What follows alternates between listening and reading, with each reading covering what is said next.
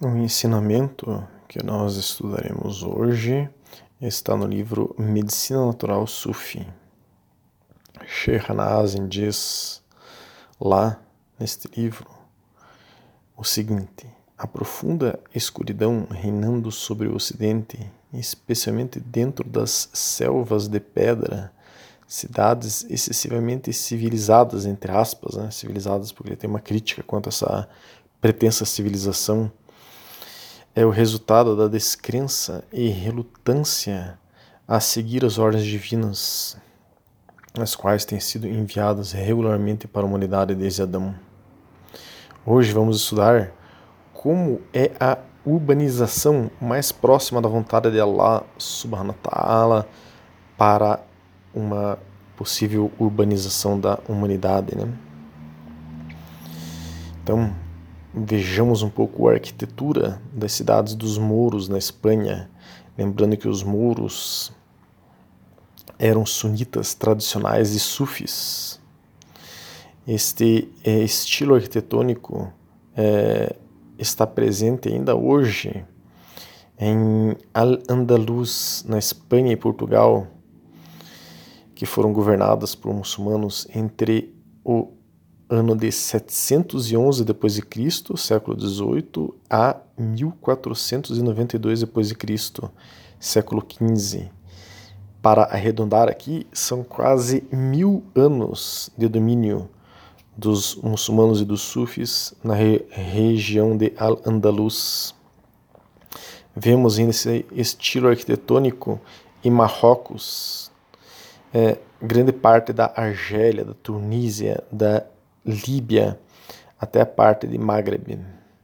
Os mouros mostraram ao mundo um estilo único ao longo dos séculos, com características reconhecíveis, como o arco mouro, por exemplo, que era um estilo de pontes e passarelas em forma de ferradura.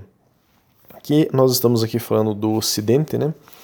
Nesse início de abordagem sobre urbanização, mas nós vemos essa exata urbanização também em toda a região que foi dominada pelo Império Otomano também por séculos e séculos, o Império Otomano só ruiu no século XX, nós vemos é, esse reflexo lá também.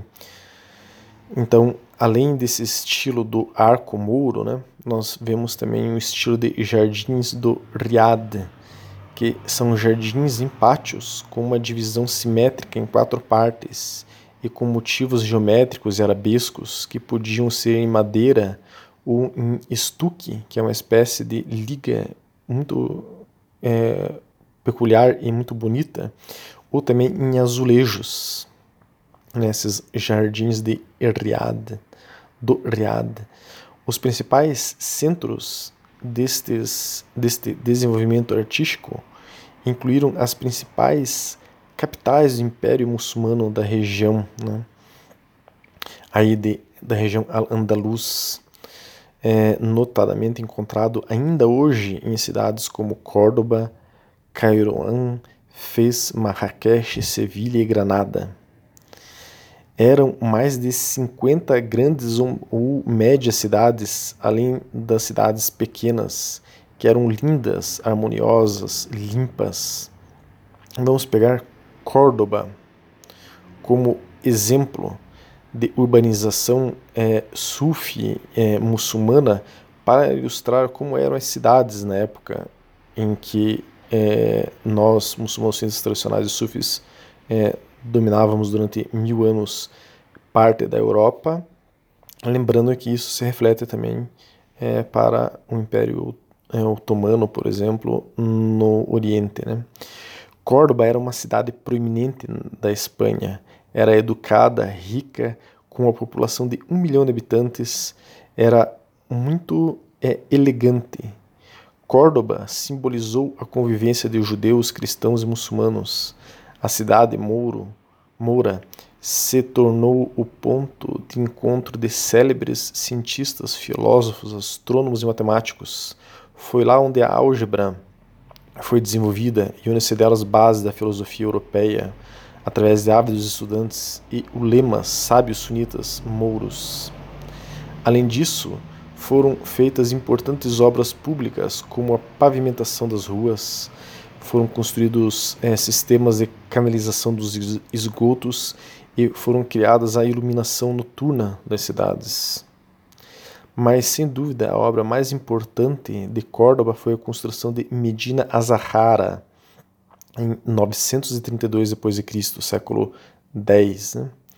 Declarada Patrimônio da Humanidade pela Unesco em 2018, a cidade de Medina Zahara é um dos é, sítios arqueológicos mais importantes do mundo e uma visita imprescindível para conhecer a história de Córdoba. A cerca de 8 quilômetros de Córdoba, este foi o lugar que era o antigo centro da cidade.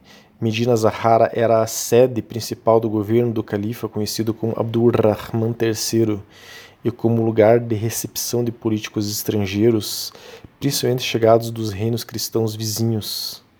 Mas devido à guerra, a cidade mais bonita do Ocidente é considerada, a Medina Azahara tem o nome de a cidade mais bonita do Ocidente. Então, a cidade mais bonita do Ocidente foi saqueada, queimada, despida de sua beleza. As construções e decorações mais caras foram vendidas ou recicladas. É difícil ter uma ideia da magnitude dessa é, cidade moura, pois apenas 10% da superfície original foi é, restaurada ou escavada. Então, este é o estilo de urbanização é, do Islã é, quando o sufismo é, estava de maneira mais é, presente no Islã no sentido de os governantes serem sufis, né? as lideranças é, atrás do Islã serem sufis. Desde sua origem, desde o início do Islã, no século VII, o Islã sempre foi uma fé profundamente urbana. A necessidade de reunir a comunidade de crentes exigia um assentamento de algum tamanho razoável de comprimento é, para poder integrar é, os muçulmanos e permitir que os muçulmanos pudessem cumprir o seu dever principal, né? que, que é o salah, as orações. O profeta Muhammad não queria que seu povo retornasse ao deserto e ao seu sistema de valores tribais. O Islã projetava as cidades para que se vissem como locais onde homens e mulheres é, oram juntos. Essa orientação, oram no sentido de, é, usando a palavra orar, no sentido de salá, né, fazer o salá. Essa orientação urbana surgiu naturalmente numa cidade de comerciantes bem-sucedidos, Meca, um centro comercial religioso há muito estabelecida na área da Península Arábica, já era um exemplo de urbanização mesmo antes de Muhammad. Sua população variada incluía pagãos, judeus e, após o profeta, muçulmanos também.